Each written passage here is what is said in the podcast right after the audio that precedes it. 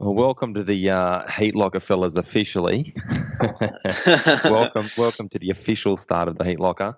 Anything said prior to this period, we've had to delete just due to Jason being um, unable to take him anywhere.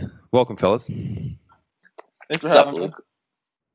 Um, yeah. So anyway, so this this COVID stuff's bullshit. I've had enough of it. I um, it's killed my business completely. Like I've gone to zero. You know, absolutely zero, zero income, which kind of sucks. I mean, you guys make your money off. Well, you you definitely make your money out of jiu-jitsu, Jay, and then you make a percentage of your money out of that as well, Nick. Like, um, how's that affecting you guys? You just because like over here, the government's trying to do like they're trying to do shit where they give give people money, but it's not really like I haven't seen a cent yet. Like it's been a month and it's just kind of real slow going. Are you getting anything at your end?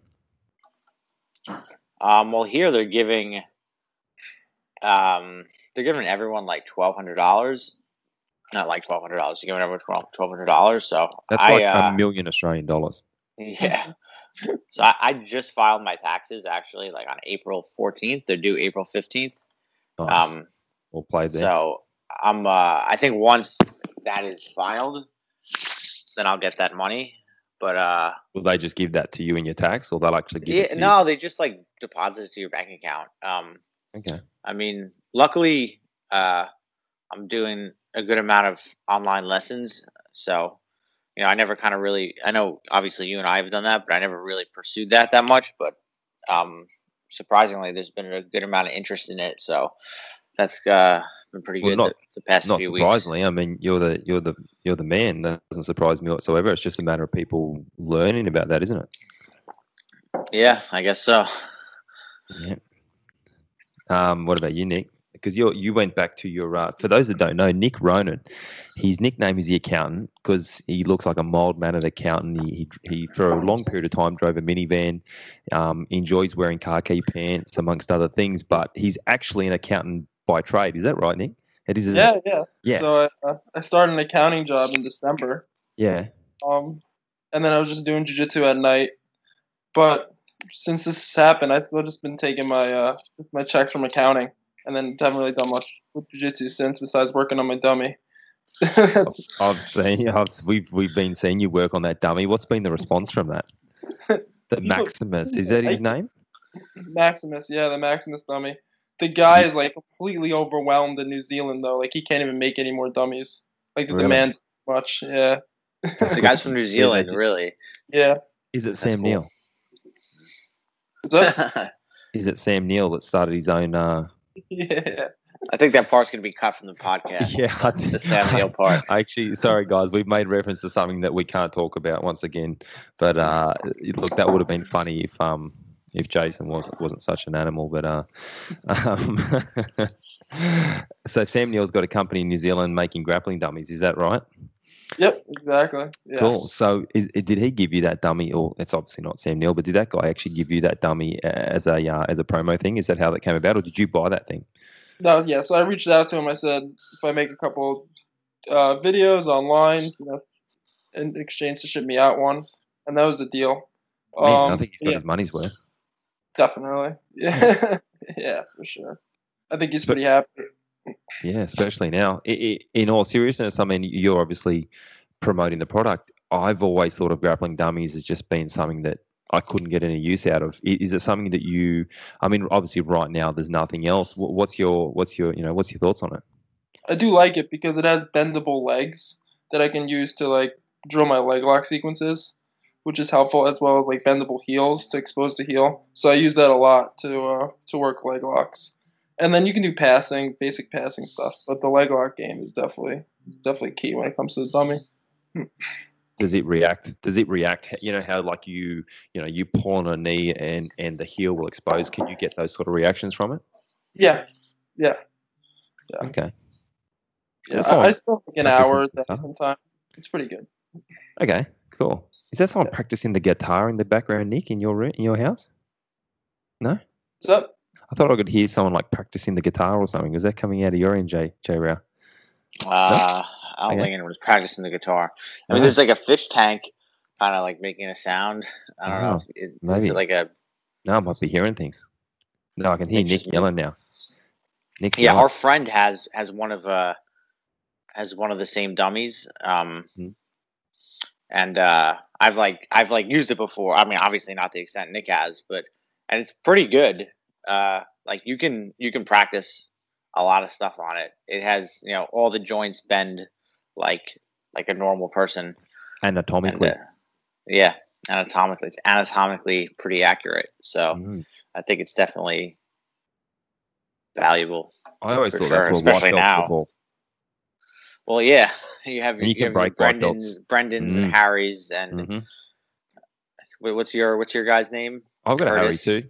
I've got a Harry. I've got a Curtis. I've got a few. They're all. You sent me the video of you rolling with Curtis yesterday. Uh, Yeah, yeah. Well, that was old footage. Obviously, no one's rolling with anybody at the moment. But yeah, yeah, yeah. That me, was um, from know me old, beating old matches. me But beating up white belts and blue belts is a is a common thing. It's Yeah. something that I. It's the main reason I train jiu-jitsu is so that I can, um, you know, overcome much less powerful and experienced opponents.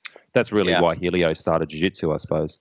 You know, to to learn something to then overwhelm smaller and um, more defenseless people. I think that's I think Yeah. that's how it goes. Something like I haven't done a great and to challenge people in their own gyms, you know, do challenge matches, challenge just regular people on the beach, Yes. and uh, you know, very respectful and Hey, do you guys uh, um do you guys listen? I was just listening before to a podcast, Flow Grappling. Um, generally, I don't listen to flow, all the Flow stuff unless one of one of your guys are on there. But um, they've got one they did with Gary and Gordon. That Who's Number One podcast they're doing at the moment. Yeah. Did you guys get a chance to listen to that? uh, It's kind of interesting. you You listen to it, Nick? What's up? Did you get a chance to listen to that? Yeah, yeah. I saw a little bit of it. It was good. Yeah, it's always good to listen to Gary. He talks very well and you know explains Yeah, yeah. things. Yeah. I saw Gordon's opening up his own podcast. Apparently, well, that should be interesting. yes, I mean that guy is a lightning rod, isn't he? He just draws heat from. I, I think he's fantastic personally. I think he's great. Um, never Jesus ends. Christ, he draws some attention like nobody. Nobody in jiu-jitsu has the same amount of attention that he does. No, not even close. yeah, I'll be It's, very uh, interested to see how that goes. he had GSP on, didn't he? Yeah, but it ha- hasn't gone out yet, has it? I don't think it's gone I out yet. I don't. I don't think so. Say Something. I don't know even know what it's called because I want to subscribe It's to called it, so I don't. King Ryan Show, I think. Is that what it's called? It is called the? King Ryan Show. He's fantastic, isn't he? He was he was talking about on this on the podcast he did with um with Gary there, uh, you know, about him being at the at the Worlds was it 2019 or 2018 where he's walking around with a, a cape and a and a crown on. it's fantastic. I mean, I can't see I can't see either of you two, and that's a nice little segue into you know the promotional side of professional grappling. You guys are both professional grapplers. Um, also, congratulations, Nick Ronan, on being a black belt now. Um, oh, the, Man, that's so awesome. Um, we weren't actually going to be able to do this podcast until we were all black belts, so it's nice that you finally came into the. Um, I, I've been saying we should get Nick, and Jason keeps saying, "Look, he's not a black belt. Don't, you know, don't really want to ask him." Um, It's only been rolling at that level for like four years. You know, man, no I big turned deal. up. I turned up to Renzo's 2017 and got fucking smoked by a young Nick Ronan who was a purple belt, and I questioned my existence and questioned why I had a black belt on. And uh, it's nice that you finally got that. So I feel better about myself because that's what it's He tried to cut his wrists on the flight home in the bathroom. Actually, like it Man. was, it was in Yeah, the news. It was a big incident. Yeah, yeah. Well, we all, all carry knives because we're Australians. We actually all have knives on us. So I tried using that. Big but, Bowie um, knives, right? Bowie that's not- knives. That's not a knife. This is a knife. That was Paul Hogan. That's the only thing you guys ever knew about Australians for a long time was the the uh, crocodile Dundee, wasn't it? I think it was. I think most Americans they're like And that. That's Steve Irwin, of course, too. But Steve Irwin, the poor bastard. rest in peace. he um, yeah, he got he got. I'm actually scared of stingrays after that. I didn't because before that I wasn't really scared of them. They kind of grossed me out because they're this big like weird thing, but they didn't really scare me. Now they actually scare me. I think when you like try to hold one and take a picture of it, like Mhm. like he might have been doing, that's when it becomes a little dangerous. But did you realize they have a, a literally like a fucking spear attached Yeah, to they the have back like of them? a, uh, yeah. They got this I huge. mean, spear, apparently, like they're it, it, it impaled his heart, right? That's what happened. Uh, yeah, yeah, went hit, him right in the heart. Yeah, that's crazy. and he and he pulled it out. I think that's why he died. Even if he'd left it in there, like apparently he might have, you know, he may have survived it. Who knows? But he pulled it out. Like, you know, let's say you get shot by an arrow, like in the old old time days. Um, you know, the idea is not pull it out because then you got a big gaping hole in your chest. yeah, you know, um, sealing the wound. Mm. So he ended up getting hit. So he was told, um, he was told by like the the paramedics that were on that boat with him. You know, you've always got to have medical guys on all these these shoots, and they said to him, just put a put a vest on, uh, like a like a stab proof vest, effectively. And he's like, no, nah, don't want to put it on. People will see it, and they're like, just put it on under your shirt, you'll be right. He didn't want to do it, and then next thing he got shanked by the stingray. It's crazy. Yeah. Anyway, um, you know, you guys are um, professional grapplers. Sorry to get sidetracked on Steve Irwin Irwin there. Um, you know, you guys are both effectively wanting to or making your living off jiu-jitsu. Um, but you two are probably more, more on the mild-mannered kind of side of things. Barely have barely have Instagram. The only stuff we see is Nick Ronan with the grappling dummy. Uh, we may we may see like a technique video out of you, Jay Rau, but you're on private and there's a very strict selection process to get um, a start on your Instagram. um, Application process. application, sorry, yeah, yeah. you, you you know, in the last in the last podcast, I think my mom about it. listened to it, and I said, I was like, "Yeah, you have to fill out an application to follow me," and my Mm. mom thought I was being serious. fantastic. She's like, "Do do they really have to fill out an application?" She's like, Jason, can I get one of these forms? Um, do you guys ever consider just going balls deep, like like Gordon's gone, for instance, and just go, yeah, because clearly that's something that, like, you guys are all at that level. I mean, Gordon's the best in the world, but you guys are at that level. You guys, it's not, it's not your, what's going to get you paid more is not how good you are. What's going to get you paid more is how many people are interested in you. I mean, you guys appreciate that. Do you ever consider, fuck it, I'm just going to be a, I'm going to have a gimmick and I'm going to go at it, you know? Uh, I mean, there's definitely certain things that I want to be like that with, you know. Um, in terms of, you know, the way Gordon goes about it, I mean, I just don't think it's my personality to do that. Yeah. Also, I, I feel like when you when you do that, you open yourself up to a lot of scrutiny. And I guess if you're, you know, maybe I just, you know, can't take it, but you know, I, I don't I don't want I don't want to be you know, I look at Gordon like arguing with people on social Instagram. You know, obviously, like he is, you know, he's more fans than haters, of course, but you know, he's he's constantly, you know, coming back at the haters, like whether or not I just, I'm, I mean, obviously he's way more famous than I am. I'm not going to have that, that, the like, you know, the same degree of it, but, um, I don't know. It just seems like exhausting to like just go constantly at everybody and like you know, it's like no matter what obscure comment someone makes on some post, it's like he's always Oh, how does he do it? I don't know how he does it. on them right away. It's like a full time job, you know. Um, He must carry a charger around to keep his phone going just so he can reply yeah, to or something comments. like. Um, yeah, Nick, you know him better than us. Is that is that something that he's constantly doing? I mean, is I only ever saw him sleeping between training sessions, but outside of that, is he spending a lot of time on his phone replying to people? Replying- Replying to the haters. Absolutely. So if he's, He's not training jiu-jitsu, that's what he's doing. Fuck. Just replying to everyone. And it's the same sort of thing for you, Nick? Like it's just not in your nature to. I mean, you guys are quite mild mannered guys. Yeah. Is that? I'm pretty mild mannered. I always thought maybe I would I would do it once I like won something really big and there was a lot of momentum behind me. Maybe I could start smack and talk a little bit. Yeah. Maybe, maybe. I I'd know like- Gordon's trying to prime me to maybe Yeah, start doing that, or but we'll see. Maybe Just if turn, I uh, turn pull heel out, I'll start talking. smack. when I you win. When you win Polaris. There you go. I mean, no Yeah. one we train with, I mean, does that at all, except for him. Even, you know, I mean, Gary. I mean, Gary doesn't really talk shit. I mean, Gary's just very opinionated. That's all, and people get. You know, people Yeah, just but I think with his he's- opinion. I think, but I think even if you look at him, like he'll respond to people in not that Gordon doesn't, you know, argue with people, but Gary is like, if someone differs in opinion, he's like, all right, I respect that. You know, Mm. he's kind of, you know, but he's and he'll he'll call people out, but he he's pretty respectful. Like Gordon will be like, you know, go get hit by a fucking eighteen wheeler or something. He puts some real thought into his comebacks. It's great. yeah, yeah. I think he's probably the best follow on on Instagram to tell you the truth. I think he's Oh, um, yeah, very. he's all Very and when he goes on those when he goes on like someone fucks him over at the grocery store or something and then he goes on like a, a 25 page story rant on why he hates people and it's fantastic Royal Guards attack Macy's or whatever. I mean yeah his latest one was he was arguing with toyota over something it was just hilarious i don't know if you keep up to date with all these things but it's fantastic I think Toyota had to make their like account private because they were getting so many messages, like hateful messages.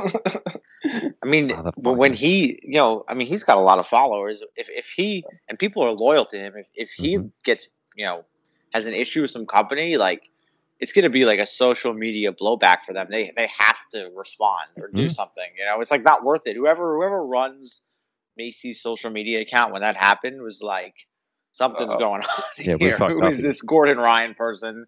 yeah, they did right. some research and they're like, "Fuck, we gotta It's give him a five hundred dollar gift card to make this right." um, I don't want to make this this about Gordon. That wasn't the um, topic of this this Nah. podcast. But but um, I mean, you guys, you in particular, you, you competed against him. Um, Jay, I want to.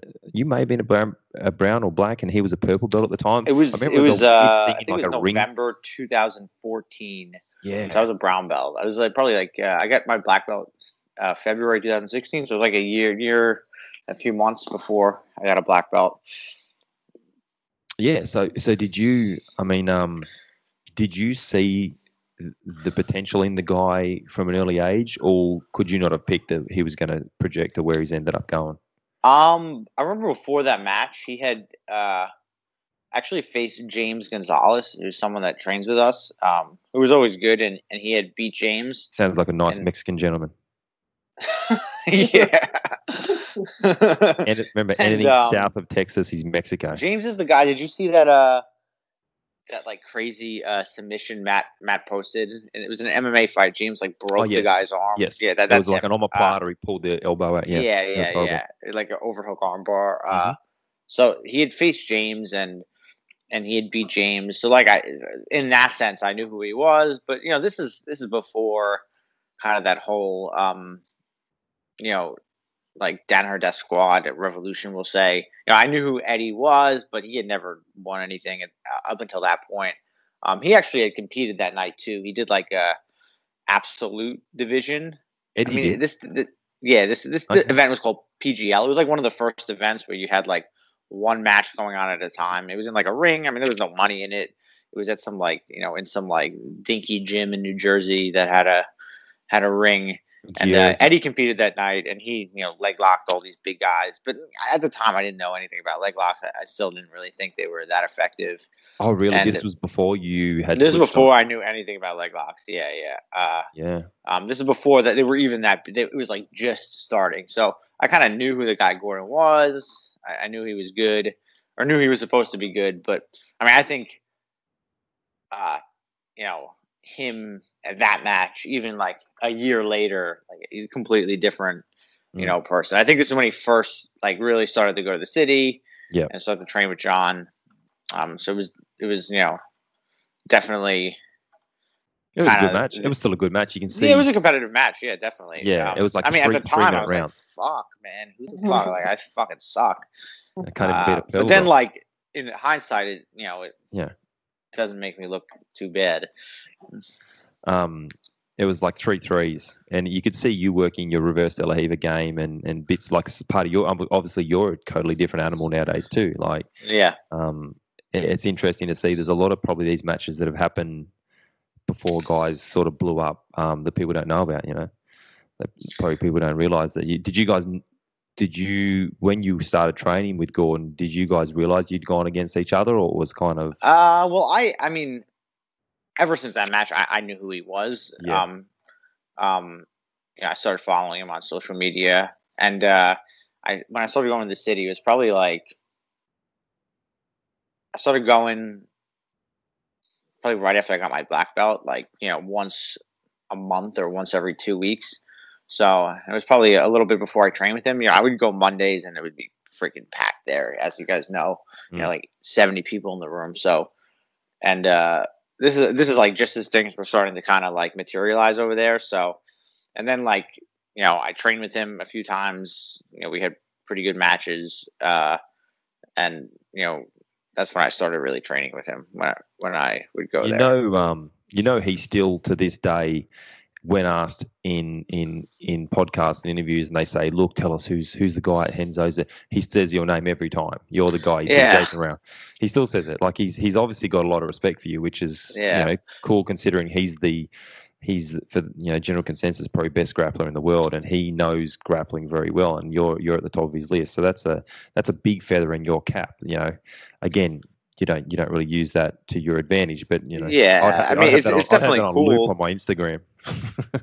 Yeah, it's definitely cool. Um, you know, I would definitely want to convert that to he's one of the best competitors in the world, you know, and, and have the competition results to back that up. But it definitely, you know, it's it's like 'cause I, I feel like I um, know how good I am in you know respect to a lot of the other guys at the top of my weight class and um, just through training with different people. You know, I definitely know where I'm at. Um, it's nice to hear someone you know at the top of the game say that, but at the same time, I want to be able to you know convert uh, my skill level to success against people that level in competition. Right. So you nearly look at it. Sorry, Nick. I'm going to come to you in a sec. I don't want to think like we left you on the on the lounge there. Just we're not we're not we're not leaving you out. Um, you, you nearly look at it nearly like it's, it's not meant as a backhander, but you take it more like yeah, that's all well and good, but I would ro- like to be known as much for what I put down in competition. That's what yeah, absolutely. Yeah, it's, it's I don't want to be the the guy who's really good in the gym Yep. and you know hasn't won anything. Just which I kind of feel like not that I ha- haven't won any matches, but yeah, I feel like my ability in the gym or what I can do in the gym is is not uh, reflect what I've done in competition. what, what, what, what, since we're going down that path, what is it?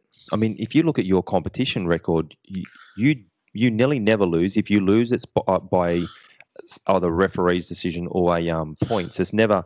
I mean, I I don't know the last time you were submitted in competition. I, that would probably have to be a fair while back. I mean, since Yeah, I got, last time I got submitted was PJ Barch, probably three years ago.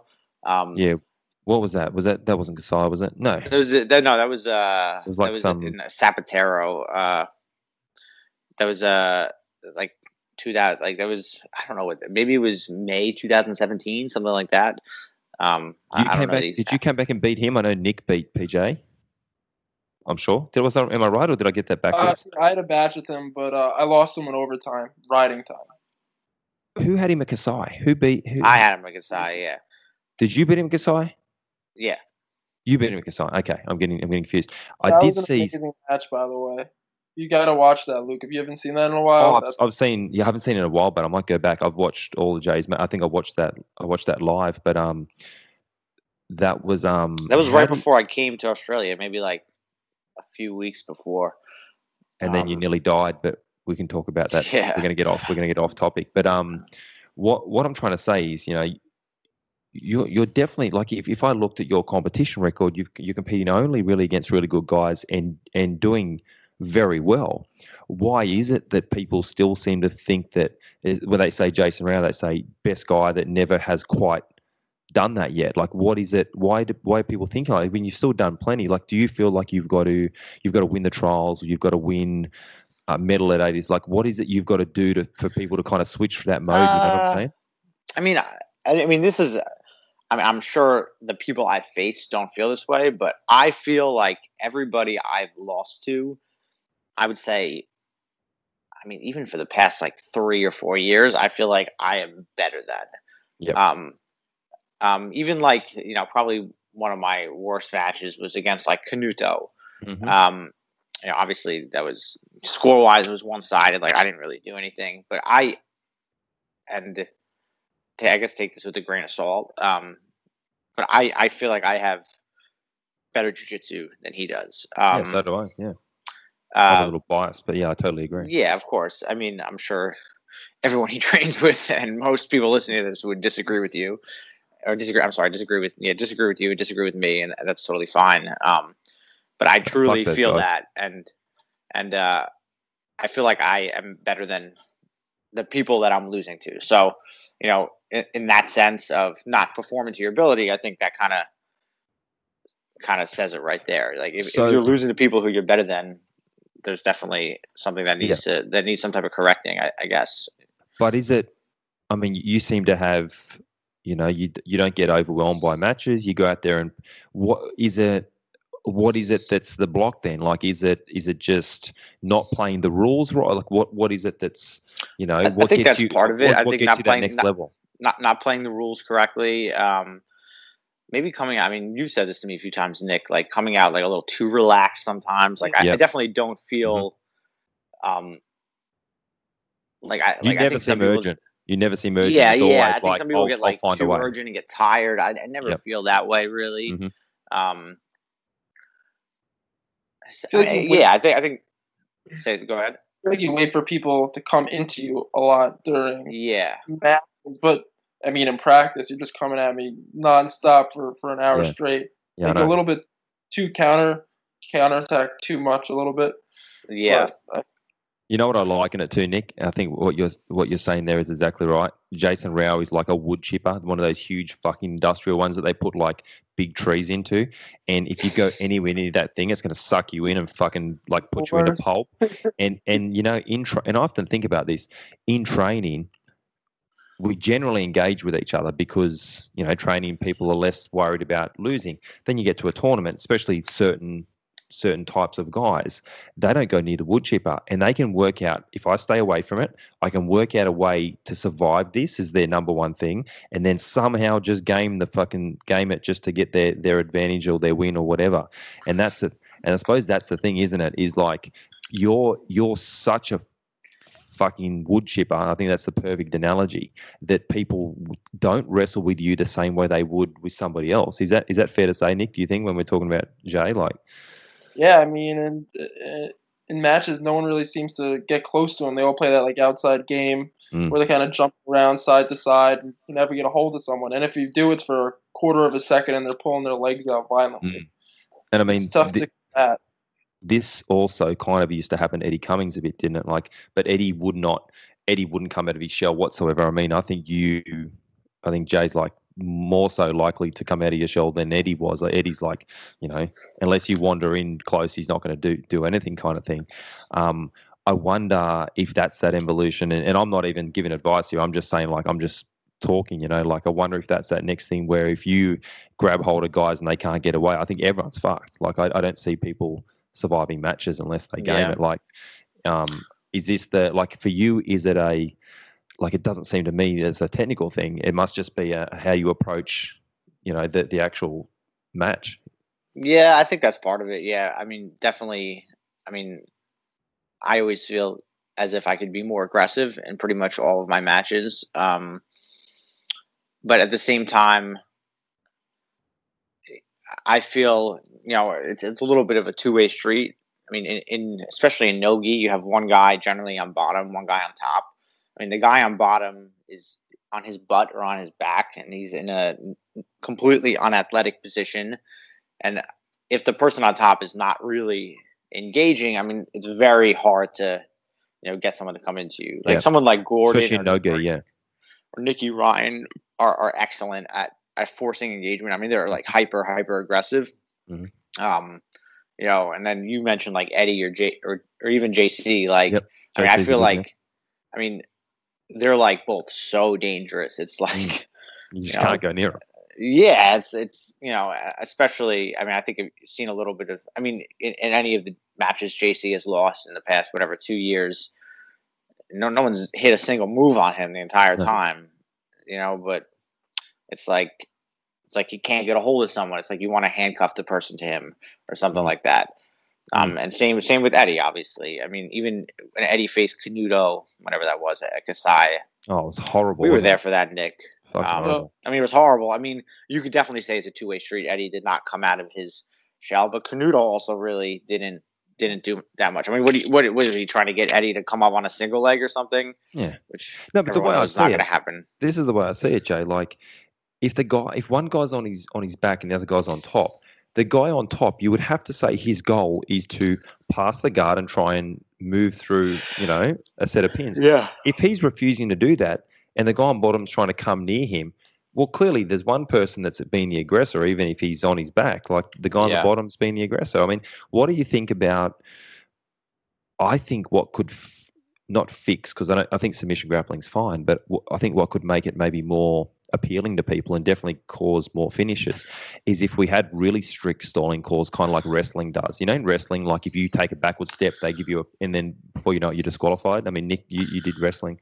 Is do you think that could work in jiu-jitsu? Like, obviously, you'd have to have referees that were very good at understanding what they're looking Yeah. at. But You know- because you can fall on both bottom position and top position. Yeah. So, I mean, it can be complicated at times, but I do think implementing stalling rules can definitely help. Yeah, Um, Yeah, I agree. that's the thing. They put people on 30 second shot clocks, and if they don't score in those 30 seconds, then the other guy gets a point. Which where, where do they do that, Nick? uh, international wrestling. Okay, that's wrestling. Yeah, yeah, Yeah, yeah. yeah. Um, yeah. Anyway, it's interesting, but uh, I look forward to. I mean, what what are your what are your sights set on, Jay? Like once we come out of fucking hibernation here, have you got? Is it ADCC finals next year? Is that like is that still the goal? Is that what what are we what are we looking at? Or just Uh, everything aside? Well, well, the trials are, are in November here, so I think. Well, Nick has the Polaris whenever they. yeah, I want to talk to Nick that. about that next year. But uh, I think for I mean, aside from that, you know, we uh, getting him ready for that, we you know we, we both want to win the trials this year. Mm. Uh, whether whether it's the East or West Coast, I think that's the kind of one of the main goals for sure.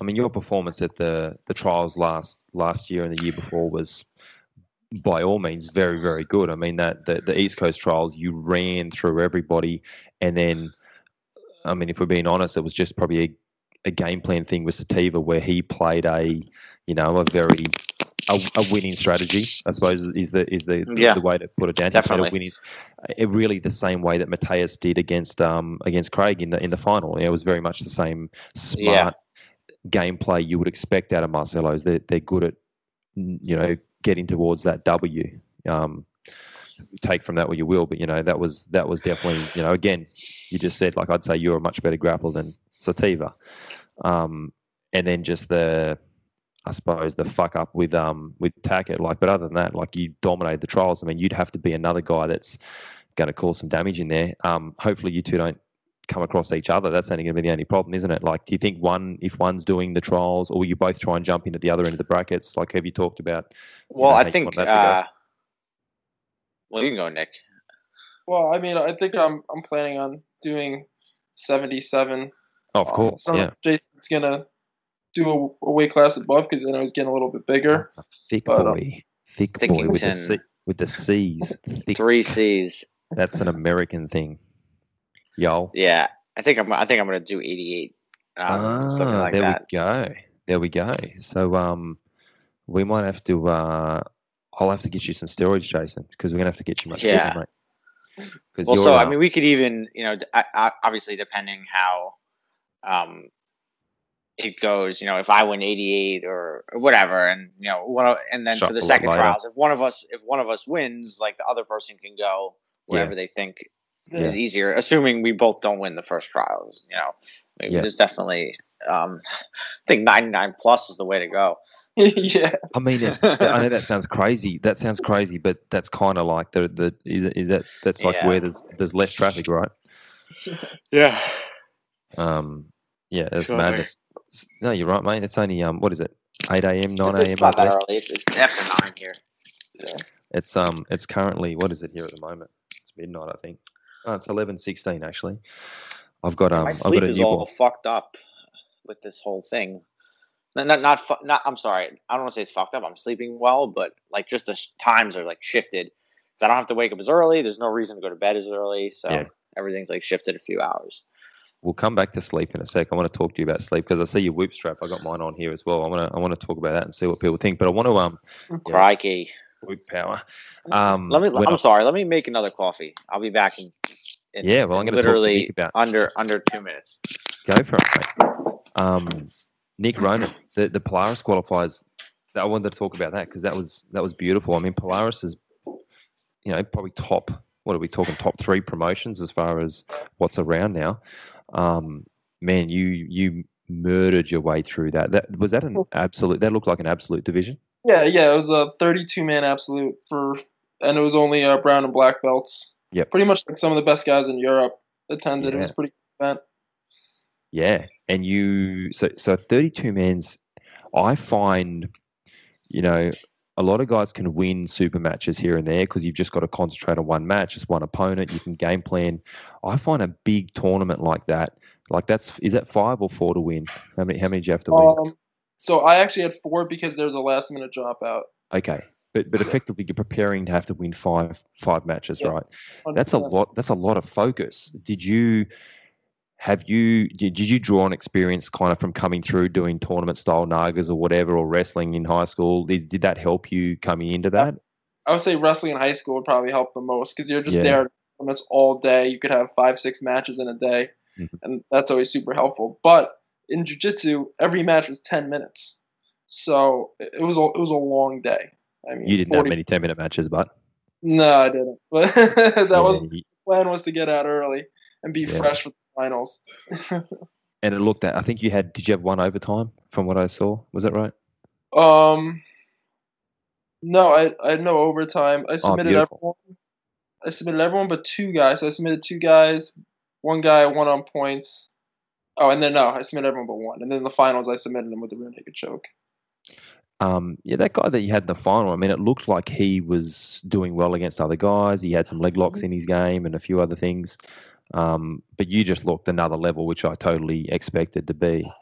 He was really good. He was yeah. like um, a prodigy of uh, Ross Nicholls. Okay. I think he was his, he was under Ross. He was really good. He was leg locking people, armbarring.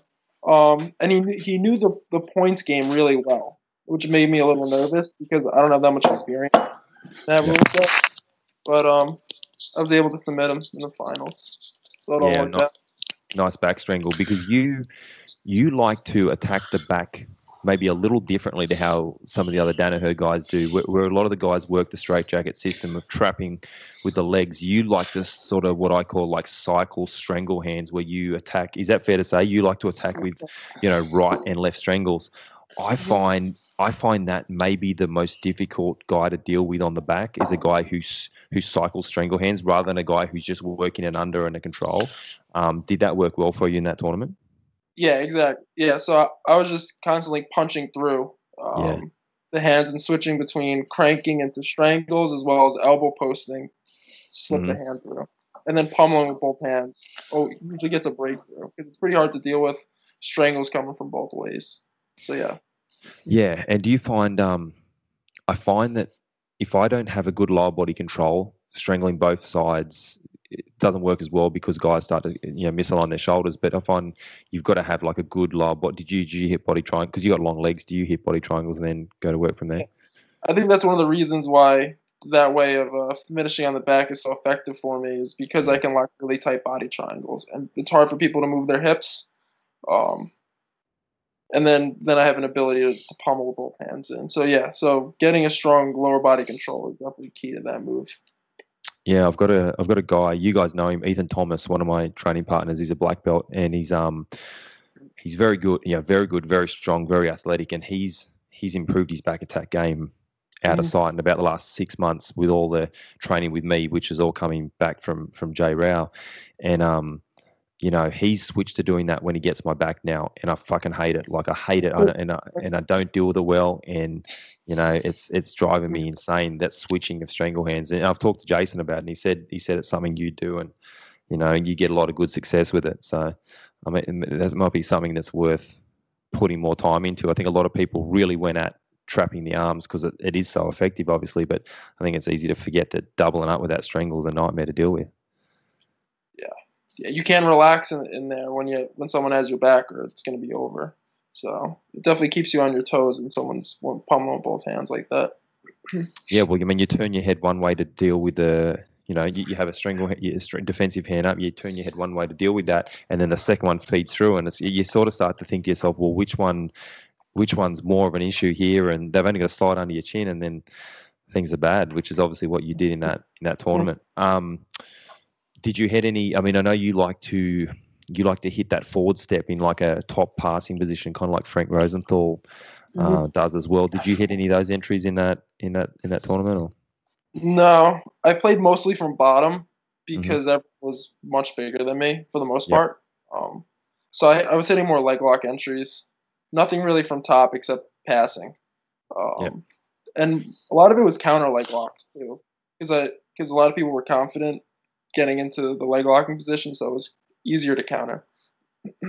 Yeah, that's and that's interesting because as we just talked about before, one of the hardest things is getting people to engage and play with you. If you get someone who just doesn't want to engage, most of your time is spent trying to get them to engage so you can get into an ashi garami that's going to work and break them. If you've got people trying to attack your legs, well, they're doing that work for you. Assuming your defense is good, then you just go to work. And, you know, I found that last time I trained with you guys, nearly going for your own attacks is going to get you in more trouble because, you know, you guys are welcoming that attack so then you can counter that. Um, just recently, I've kind of improved my um, leg lock defense. I spent a fair bit of time with Jay talking about heel slipping, and and that takes a long time to get that level of comfort where you're where you actually like someone engaging. And I mean not not someone who's who's a spastic, someone who's actually good. You like them engaging, and then you can counter. Um, I see that's something that a lot of the guys, you know, that you train with, and, and obviously yourselves yourselves do. What's some tips for maybe people listening who aren't at that level where they're feeling all that confident? What's like some other than putting yourself there in the training room, what's some tips technically that they can put into play there to maybe work on their ability to not get immediately heel hooked so they can then counter, you know? Maybe if you go first, Nick, and then Jay can give us some. Mm, Yeah, I would just work through the positions more. I mean, you got to be comfortable getting into the positions and just having a, a set of like a, a plan every time you get into each position. Just just a couple things to do.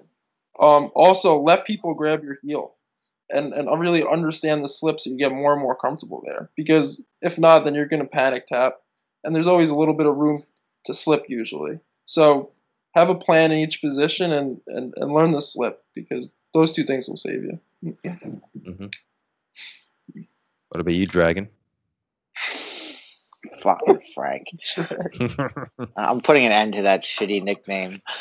Mate, it's it's it's gone. It's it's it's done. It's over. Man, that's If not I bad. kill Nick. Frank, if I Well, kill Frank, I if think you it'll kill last. Frank, if I'll happily drop it if you kill Frank Rosenthal. it's worth it. Um, uh, so, in terms of gaining confidence, uh, defending leg locks, I mean, I think what Nick said is pretty spot on. Um, I think, yeah, I, I guess it depends on how deep in the game you are, but I think a lot of people tap before they they really need to. Um, you know, when me and Nick train, like, I mean, it's not uncommon that we'll get each other's heels, but it's like extremely rare that we'll tap each other with leg locks. Um, you know, I think, I think, I mean, I think in general that's that's that applies to almost all submissions, but you know, you have a lot more room to work than you think you do. Yeah, Um, this the difference between catching someone's heel and catching someone's heel to the point where they can't slip is a pretty big difference. And I think um, I think that's where like kind of this true skill in applying the leg locks. I don't want to say the true skill. I mean, there's obviously a lot of skill everywhere else, but you know, really being able to like properly catch the heel where um, it becomes difficult to slip and being able to deal with somebody slipping and and how to adjust based on that. I, th- I think I think not not tapping when you think you need to. Obviously, you need trusted training partners to do that. You don't you don't want to Yep. be trying to heel slip when someone's ripping on your leg, but um, I think you have a lot more time to work than you think you do. Yeah. Um, yeah, it's, it's, definitely a tricky a tricky part of the game, and I think the probably hard thing for a lot of people if they're not coming out of an academy where there is a lot of people who are actually putting together decent leg locks. Because as you guys know, and you know, I'd like to think I know as well. There's a there's a different there's different levels to this stuff, you know, and you know some academies have every academy's got their leg lock guy, but if you're being honest, he might be total. He might be total tra- trash, as you Americans say. Trash. He might be. He might be total trash on the on the scale of good leg locking, but in their gym, he's he's the guy. Maybe they're like, oh, I can defend his leg locks, and they go with someone who's a proper leg locker, and then just get fucking murdered. You know, it's. I think that's tricky for people too, and that's why in tournaments, I think people come up against Nick Ronan or Jason Rau or you know a guy who can leg lock well, and they just get this shock like the fuck's this? I haven't experienced this. Well, how did that guy just? And I mean, you guys have done that to people in tournaments before as well. That that different level of, you know, it's hard for people to to get to the defensive level they need to if they're not getting shown those those looks in the training room too. Um, you know, that's a tricky thing. Pe- people keep people keep asking. They keep talking like leg locks was that was the meta game, um, and people keep asking what's what's that next you know what's that next meta and then i hear a lot of the Renzo guys kind of talk about that scrimmage wrestling you know coming up from bottom position. What do you guys i mean i'll go first with you jay. What do you see um, i know we've talked about this sort of stuff before but what do you see is what's that next what's that next thing that hasn't come out yet? If you don't want to give up anything you don't have to you don't have to give up any secrets here but what's you know what, what do you see is that next meta of where, where, where we're going with submission grappling? Um, I definitely uh, agree with that. Um, the the kind of seamless transition between, uh, you know, standing technique and ground technique, and mixing the two together. I think uh, you look at this last ADCC. Um, well, uh, I'll preface this by saying, assuming that's going to be the dominant rule set, the ADCC rules, I think that's the um, that's going to be kind of the the new meta and the new trend you know, unless the whether it's ADCC or, or some other rule set comes out that's more favor favorable to other things. But for ADCC, I think that's that's the current trend, and it's going to continue going that way.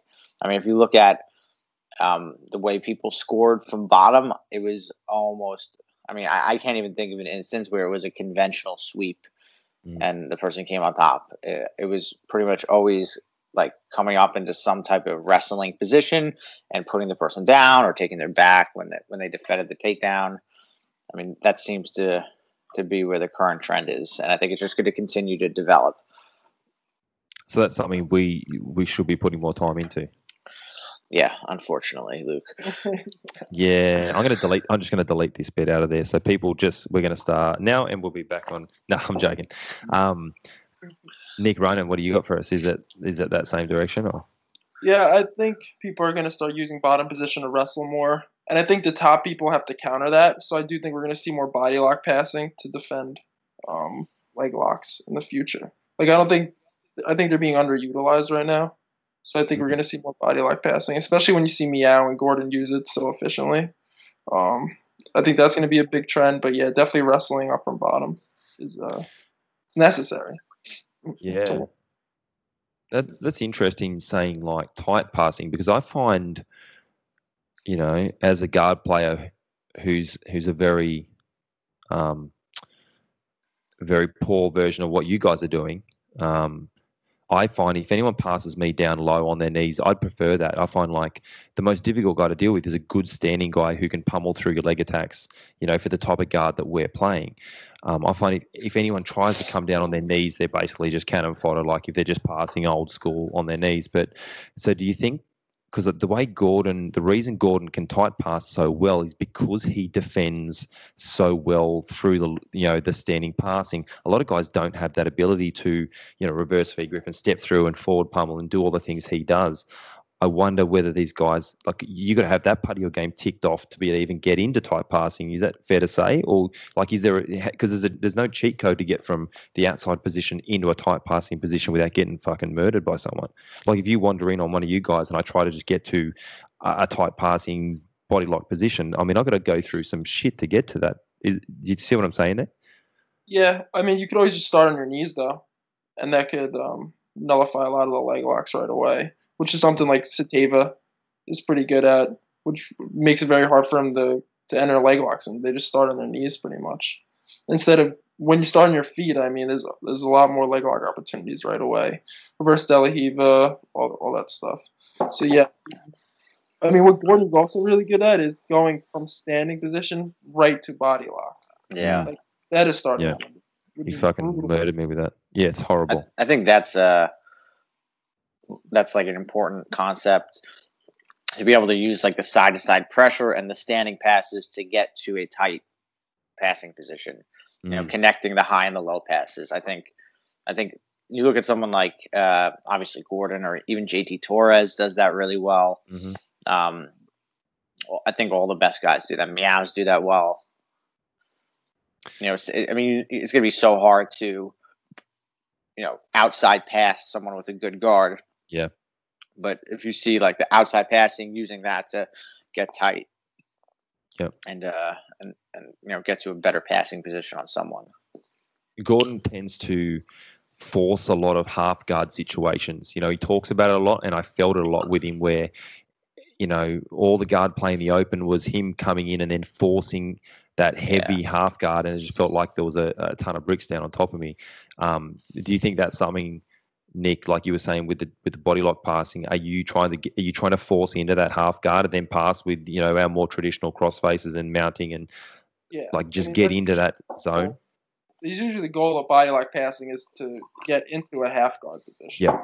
Yeah. Uh, and then and then go from there. Yeah. Because the body lock's just start. Um, but yeah, if you can if you can force half guard on someone, I mean, you're gonna have a high chance of passing them usually.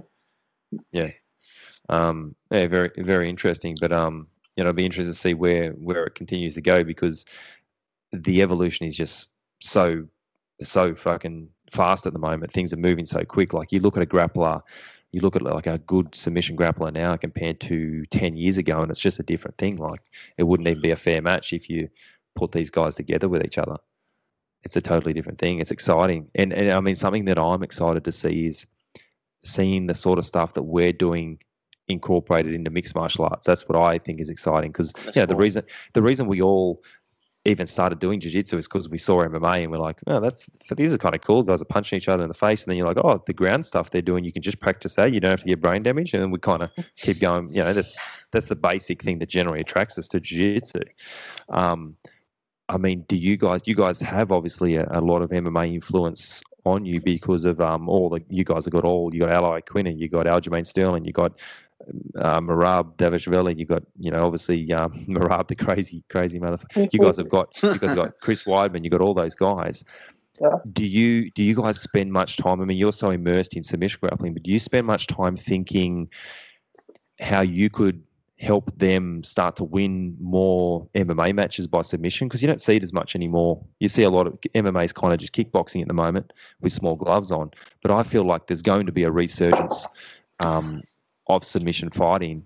Um, but I think you've got to be very dynamic. And obviously, Garry Tonon is a, a guy I'm very excited to watch because he's got the game we're talking about. And he's doing he's he's actually doing it, so that's going to be really interesting. But do you guys um, see a way, you know, if you if you were to if a if a MMA guy comes to you and says like I want to start winning by submission, have you got ideas on you know what guards you think and that sort of that sort of stuff? I mean, the one thing that, that I really like is the thing that Khabib does, which is where he traps the wrist against the guy's body and then Mhm. ground and pounds and, and uh, goes to mount and all that stuff. But one thing with the, a lot of MMA fighters is you got to teach them how to control someone on the ground first before you go into submission because that's a whole nother art. Um, once they kind of understand how to control someone, I mean, then there, there's a bunch of submissions that will open up. Um, What, what do you think about the leg lock in? Do you see it has a place? I think it does. Um, I mean, Paul Harris kind of Mm. proved it a little bit Mm. uh, when he's ripping everyone's leg off. Um, it could be dangerous though because it opens up your face to uh, to strikes. Um, but I think I think if it's if it's done right, it's done with control. I, I think you can submit people for sure in MMA with it. I mean, I believe a lot of the there's certain ashi garami positions where they they physically can't punch you. Like even a good inside sankaku, you know, it's actually quite difficult for a guy to punch you. And if he's just sitting there trying to punch you, you know, there's a good chance you're going to be exposed to heel. And you know, I just I kind of feel like there's there's positions that are not being used because the meta at the moment is kickboxing with maybe just pin the guy on top. But um, that's why I'm I can't wait to see a wave of guys that are coming through doing the kind of grappling we're doing in mixed martial arts. Like that's going to be what what do you see, Jay? Like if you got a guy comes to you and says, I, I want to be able to implement what you're doing in MMA. Um, I think uh, I think the most applicable aspect is is probably back control, attacking Mm. from the back, like the whole Yeah. arm trapping system, or just just in general being really good on the back. Um, that you see from a lot of submission grapplers nowadays, because I think in MMA, it's not super uncommon to see someone get their back taken, um, but there's not that many guys that are very very good at finishing. Like you have a Demian Maia, a Khabib, um, you know, who are very adept at finishing someone, but I think there's a lot more opportunity to improve a lot of the guys' skill set there with uh with a I don't want to say minimal time investment, but without you know a ton of time invested. In terms of in terms of the leg locking, I, I mean, I definitely think it it could be Im- implemented effectively. You see someone like Ryan Hall, and that's why I'm yeah, I kind was of going to say that. Yeah. see him fighting because he's already put a lot of time into that hmm but I think taking someone who is not very skilled in that area and like the amount of time invested in Yeah. in order to be good good enough to apply leg locks to someone in that situation at a high level I think is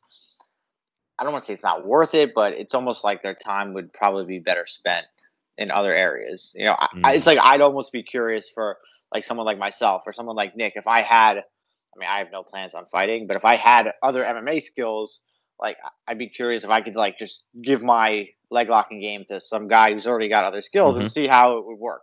Yeah, to like Um, Al Iaquinta, for instance. Yeah, 'Cause he'd- he'd exactly. go for Al, it. Al's definitely Yeah, Al's he's a wild man. Who's very interested in learning leg Yes. locks and he's put a good amount of time into it. And I would say he's he's probably better at them than ninety eight percent of people in MMA are right now. Mhm. Um, but I think to to in order for that to work, you need to have like a big uh like skill advantage in that area over someone else. Like I don't I don't think it's enough to okay, I'm, I'm you know, 10% better of a striker than this guy, I can beat him. Like you would have to be like four times, five times as good as him in that area to in order to be able to apply that from from bottom position. You know, I mean think about the amount of time it would take you to um you know work your standing up from bottom like making space and getting up. Like you could invest i don't want to say minimal amount of time but you can invest a certain amount of time and get i think fairly competent at that versus like the amount of time you'd have to invest to get competent the equal competence in leg locks is i don't think it's proportional you Well, know, what you're so- saying is is is the current meta is probably easier to upskill yourself to that position. But what I'm trying to think of is what if there was this revolution of of something, you know? But what you're saying makes a lot of sense. There's a lot of I mean, the three of us absolutely obsess about this every day. And and to get a guy in MMA to be able to put that much into it, he's going to have holes in his striking or other parts of his game, his fitness or whatever. So, I mean, that's the thing. There's only so much you can work on, isn't there? But uh, I mean, Ryan Hall is a perfect example because guys don't want to fight him, and if he puts him on the ground, he's submitting people very, very quickly. Um, he's a very maybe the other thing is we take guys we take guys like the accountant sitting here on the lounge looking beautiful with his hair combed to the side. Maybe we take him and, and we give nicely him uh, parted hair we give him a um, mohawk and we give him some tattoos and we give him uh, a tap out t-shirt and we make him tattoos and we make him an MMA fighter. You know, you, you, maybe the the other way is Yeah. to is to get a guy like that and and um you know teach him some striking and, and go from there because the, the only issue with that is that a lot of the jiu-jitsu guys are kind of a little too smart for that. They don't want to get their brains beat out the side of their head. Um, you know, and I'm not saying say Garry Tonon's not smart. He's a very you know he makes a lot of um you know good choices, but you've got to still be that kind of guy that wants to fight. And a, a lot of us that do jiu-jitsu aren't willing to make that that um sacrifice, you know, of, of, of our bodies, I suppose. Yeah. But maybe maybe that's the thing. You get a couple of these phenoms like Nick and other guys that transfer over. I mean, in all seriousness, is that ever something you've considered, Nick, or is that just not even in your interest? No, no, not Yeah. really. I mean, I thought about it for a little bit when uh, I was helping Garry Mhm. uh, train a little bit, getting ready for his MMA fights, and John would put us through a bunch of techniques, and it's definitely interesting. But Mm. I mean, the brain damage is just Yeah. it's just crazy. So it's grappling's good. becoming so much more um Lucrative. uh, I want to say lucrative. Yeah, I mean, Yeah. Yeah. it's the right word, but it's the wrong Yeah. word. yeah. But uh, it's becoming like a viable career choice. Yeah. choice. You know, um, Why get your head beating? I mean, I'd be curious. Um, this is by no means a challenge to anybody listening, but I would I would be curious to do like sparring rounds with like myself or Nick or someone like us on bottom, like working leg locks with punches. You know, I think that would be just an interesting experiment, um, just to see. I mean, and again, this is you know not from really much personal experience. I mean, I've done that like a little bit with some of the guys, some of our fighters. I mean, they were by no means trying to beat my face in by any means, but I feel like um, there's definitely some ways you could avoid strikes and you know start to get your leg attacks off, especially with the new K guard stuff. You're kind of hiding your face pretty well. Um, Is that the one Lachlan Giles made? He made it, but uh, yeah, I think uh, I mean if you're on if you're in bottom position, I mean, what's the safest position you could think of to to not get hit? I mean, maybe like a closed guard with like some type of clinch, maybe underhook half guard with your head buried in the hip or some type of leg entanglement. I mean, there's not that many safe positions, you know, where you're not gonna be getting punched. Well, anytime your feet are on their hips, they can't punch you. Anytime their feet are on yeah. their hips, I mean, so I, like I really a standard, a standard ashi, I, I would say, I want to say it's safe, but it's safer than just being freaking a knee shield. I think so. Mm. Okay, so basically, you know, when I cut this in, in, in post production, Jason Rau's calling the entire um, MMA UFC, community out. a, a UFC roster out, and he says that in a challenge match he could beat any of them and would leg lock everybody. That's that's kind of the. Although I got to say, when rolling with Chris, like with Weidman, um, Yep. in, in those positions when going for them, like I just think about how much he would be punching me Yeah. in all those positions, I mean, he's a and it's kind of You- you got- scary. You want to talk about thick. Chris Weidman, he's thick. He's a big boy. He's uh, yeah, he's a big you know, dude. especially when he was going up to um when he went up to light heavyweight and and uh, I got some training with him and you know he's a big strong boy. I don't know if people realize how big like because he fights a middleweight, so people think oh it's an 84 kilo guy. Or in American that's probably like some obscure reference to some old measurements tool that you guys have. But 84 kilograms for everyone else in the world is you know not the biggest guy in the world. But then Chris Weidman's like a legitimate 105 kilos. You know he's a fucking absolute. Well, you got to remember, a 185 or, or 84 kilos in MMA is is really 205 the day of Yeah. the fight, Yeah, and right. walking around at 225. yeah. You know, I feel like your MMA weight class is really probably 30 to 40 pounds lighter than your actual walk, walk around, around weight. weight. Yeah, yeah, definitely. Um, I mean, you look at, I think Nick, I think Nick could fight at like 145 in, in MMA. You know, I mean, he'd be a massive 145 pounder. that's Ryan Hall. So what you're saying is Nick Ronan could beat Ryan Hall in a uh, MMA fight. That's what. No training one- right now. 140 I think I think I give it to Nick. this is how this is how people like do their social media. Um, these social media um, news sites. They just like sensationalize everything. Um, I wanted to talk. What time? Actually, what time did you say you have a hard out, Jay? At a time? Yeah, so Yvonne Yvonne teaches a Pilates Zoom class at ten, so like fifteen minutes. So Yep. I think Yeah, once cool. she starts that, it's just going to be too loud. I don't think. Uh, um, I don't think you'll be able to really hear me. Um, I wanted to talk about this because it's it's a big part of professional grappling that I still think a lot of the guys are not really taking that professional, and that's the recovery side of things. You know, when I talk about um, you know pre-training, post-training, sleep, nutrition, um, I've talked like Jay and I have talked about this plenty. Um, I'll start with you, Nick. Are, are you doing any of these things or considering any of these things? Or is it just like most jiu-jitsu guys where it's I obsess about some techniques, I train like a fucking madman, but the rest of it I just kind of like act like a 15 year old? Red and Pop Tarts or something. I I'm not the best. I'm not the best with watching what I eat. I kind of I kind of just go a little bit crazy in that section, and then just train like crazy, and just and just hope it doesn't affect me.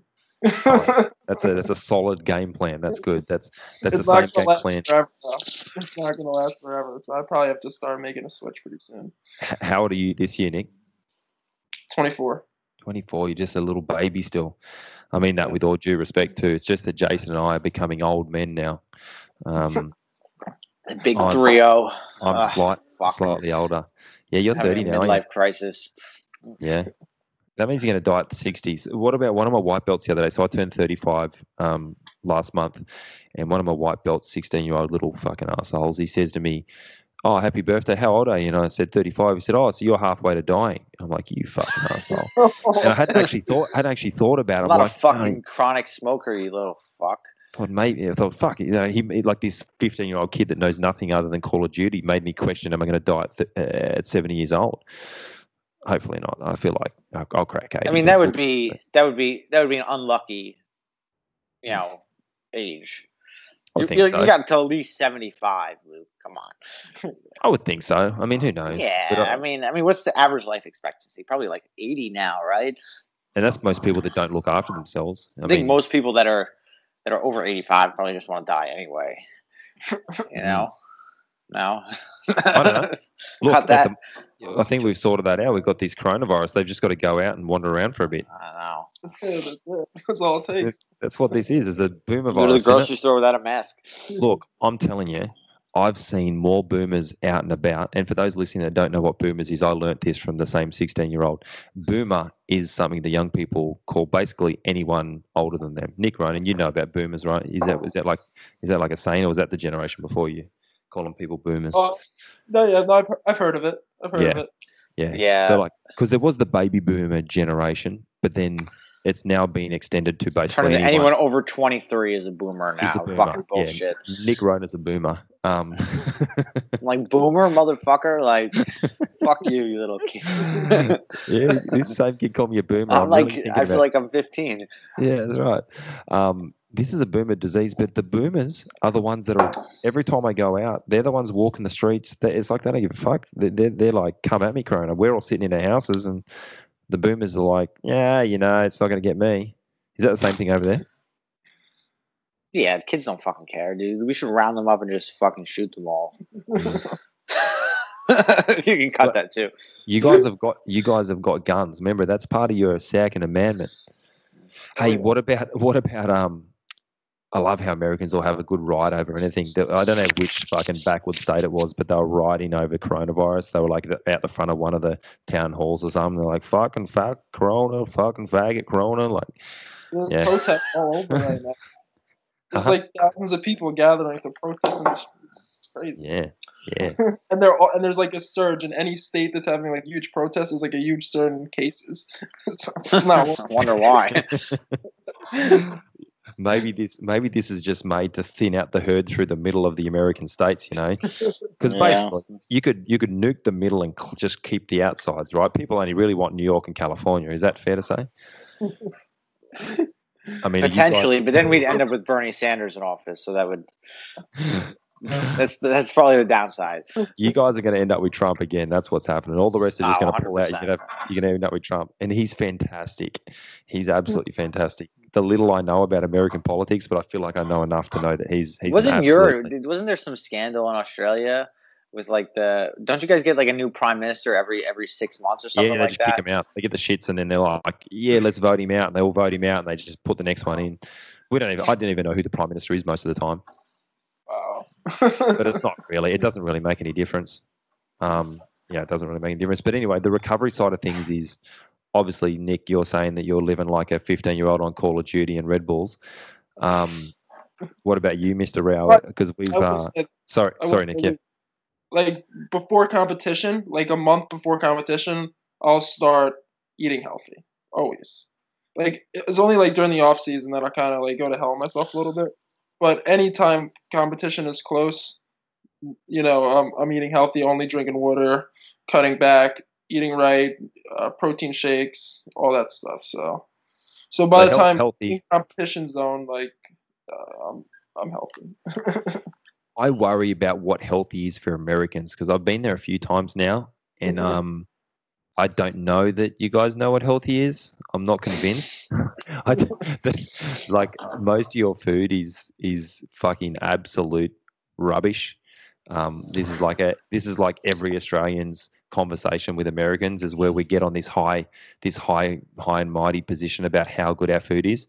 I mean, you guys are sick of hearing us talk about it, but um, it seems to be like one of two directions in jiu-jitsu. It's like they're either completely steroided out of their fucking brains, um, or they're or they're just like you know, like I said, Call of Duty and Red Bulls. But um, I just feel like it's getting to the point where it's becoming a professional thing. Um, if people could start to get all these other ducks in a row, it's got to give you an advantage. I mean, it's and and not just the um the nutrition side of things, but um, the recovery stuff. Like, are you doing are you doing anything pre pre training, Nick, or post training, or anything along the lines of that? To are you lifting? Are you doing anything like that? Yeah, I just usually just try to get protein in right after Mm. I train um, to recover the muscles. Um, yeah, I mean, besides that, I do a little lifting. I do workouts at home every day, but nothing too crazy. Jay. Um, well, this ad sponsored by Whoop. So, so Luke, you you uh, got me onto this. You got this Yeah, Uh, as a very nice gift for me, and uh, I definitely think. I mean, I guess for people that don't know, it's a it's a heart rate monitor. Uh, you know, you wear it all the time. You wear it when you sleep, and it tracks your heart rate throughout the day. It tracks your workouts, uh, your sleep patterns, and I definitely think since getting this, I've been able to make a few corrections in in uh, my daily life, and I- feel as if my my sleep has been improved. And Mm. um, that was something that we realized with you, wasn't it? That you're, you're. I don't know whether you had really realized it before, but when you actually get, when you get data that says you're sleeping terribly, you go, okay, I can actually see it in front of me, rather than like, oh, Yeah, yeah, I think I got some sleep last night. Yeah, so it, it's uh, actually interestingly enough, since this whole COVID, Mm. well, I mean, it could be because I'm not training, but my recovery has been much better. But also my sleep, like, just my night sleep has been better. Uh, you know, my heart rate is more steady. I'm not like waking up as much. I'm kind of sleeping straight through the night, which is, uh, you know, hopefully I can translate that over to Real life. you know when when things go back to normal. But uh, I think we're going to frame. this, We're going to frame that as a headline on FloGrappling. Jason Rau wants COVID nineteen to stay so he can recover better. That's how it's going to Yeah. read on on FloGrappling. clickbait. I feel like uh, for this especially, maybe one of the best things as a you know as a grappler or competitor to to be able to use this for is um, to help you peak for a competition. So if you you know you wear this for a few months, you kind of get a general general um, idea for what part of your week you are at your your best. You know, I mean, mo- most people who do this, I mean, my week is pretty much the same every week. You know, my training sessions at the same time every day, um, depending on that particular day.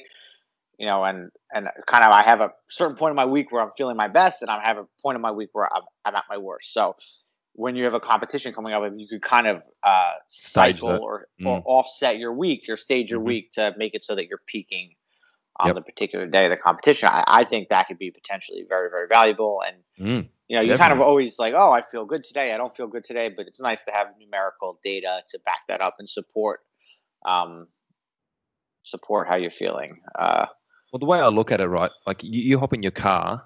So for you in the in the nice Volvo, and for Nick the the minivan, uh, you don't have the minivan anymore, Nick. Nah, no, it's Ah. 2017, Nick. That thing was perfect for you. That was perfect for you. Yeah, I was sad. It was like a Kia minivan. What was it? Was it Kia? It was a Honda, Honda Ah, Odyssey. Ah, Honda Honda Odyssey. So as you can imagine, that is a panty dropper.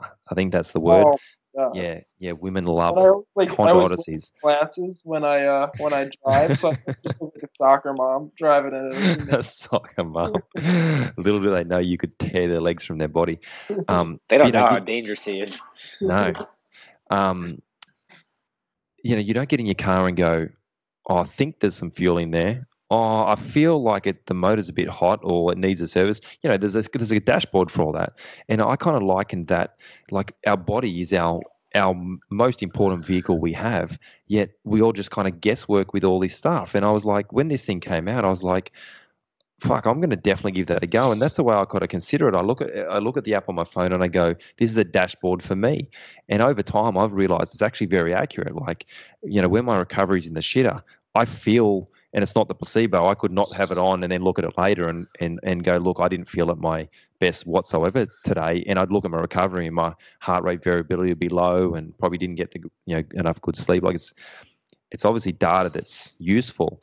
I don't know why more people aren't doing this because I, I think like what you're saying, Jay, if you, especially if you treat it right as an athlete, you could really have yourself, you know, peaking and being at your best rather than going into a tournament, you know, where you're at 50%. You know, you might not you might not even realize that you're just not going to your potential. Let alone if you can stay on top of this stuff every day, you're going to be able to train harder for longer and have less injuries and you know all that sort of stuff. Like I'm not, I'm definitely not making this into a Whoop um, advertisement because I have no affiliation with them, but I don't care what you use, but it's something along the lines to kind of look at your body as a dashboard just makes perfect sense.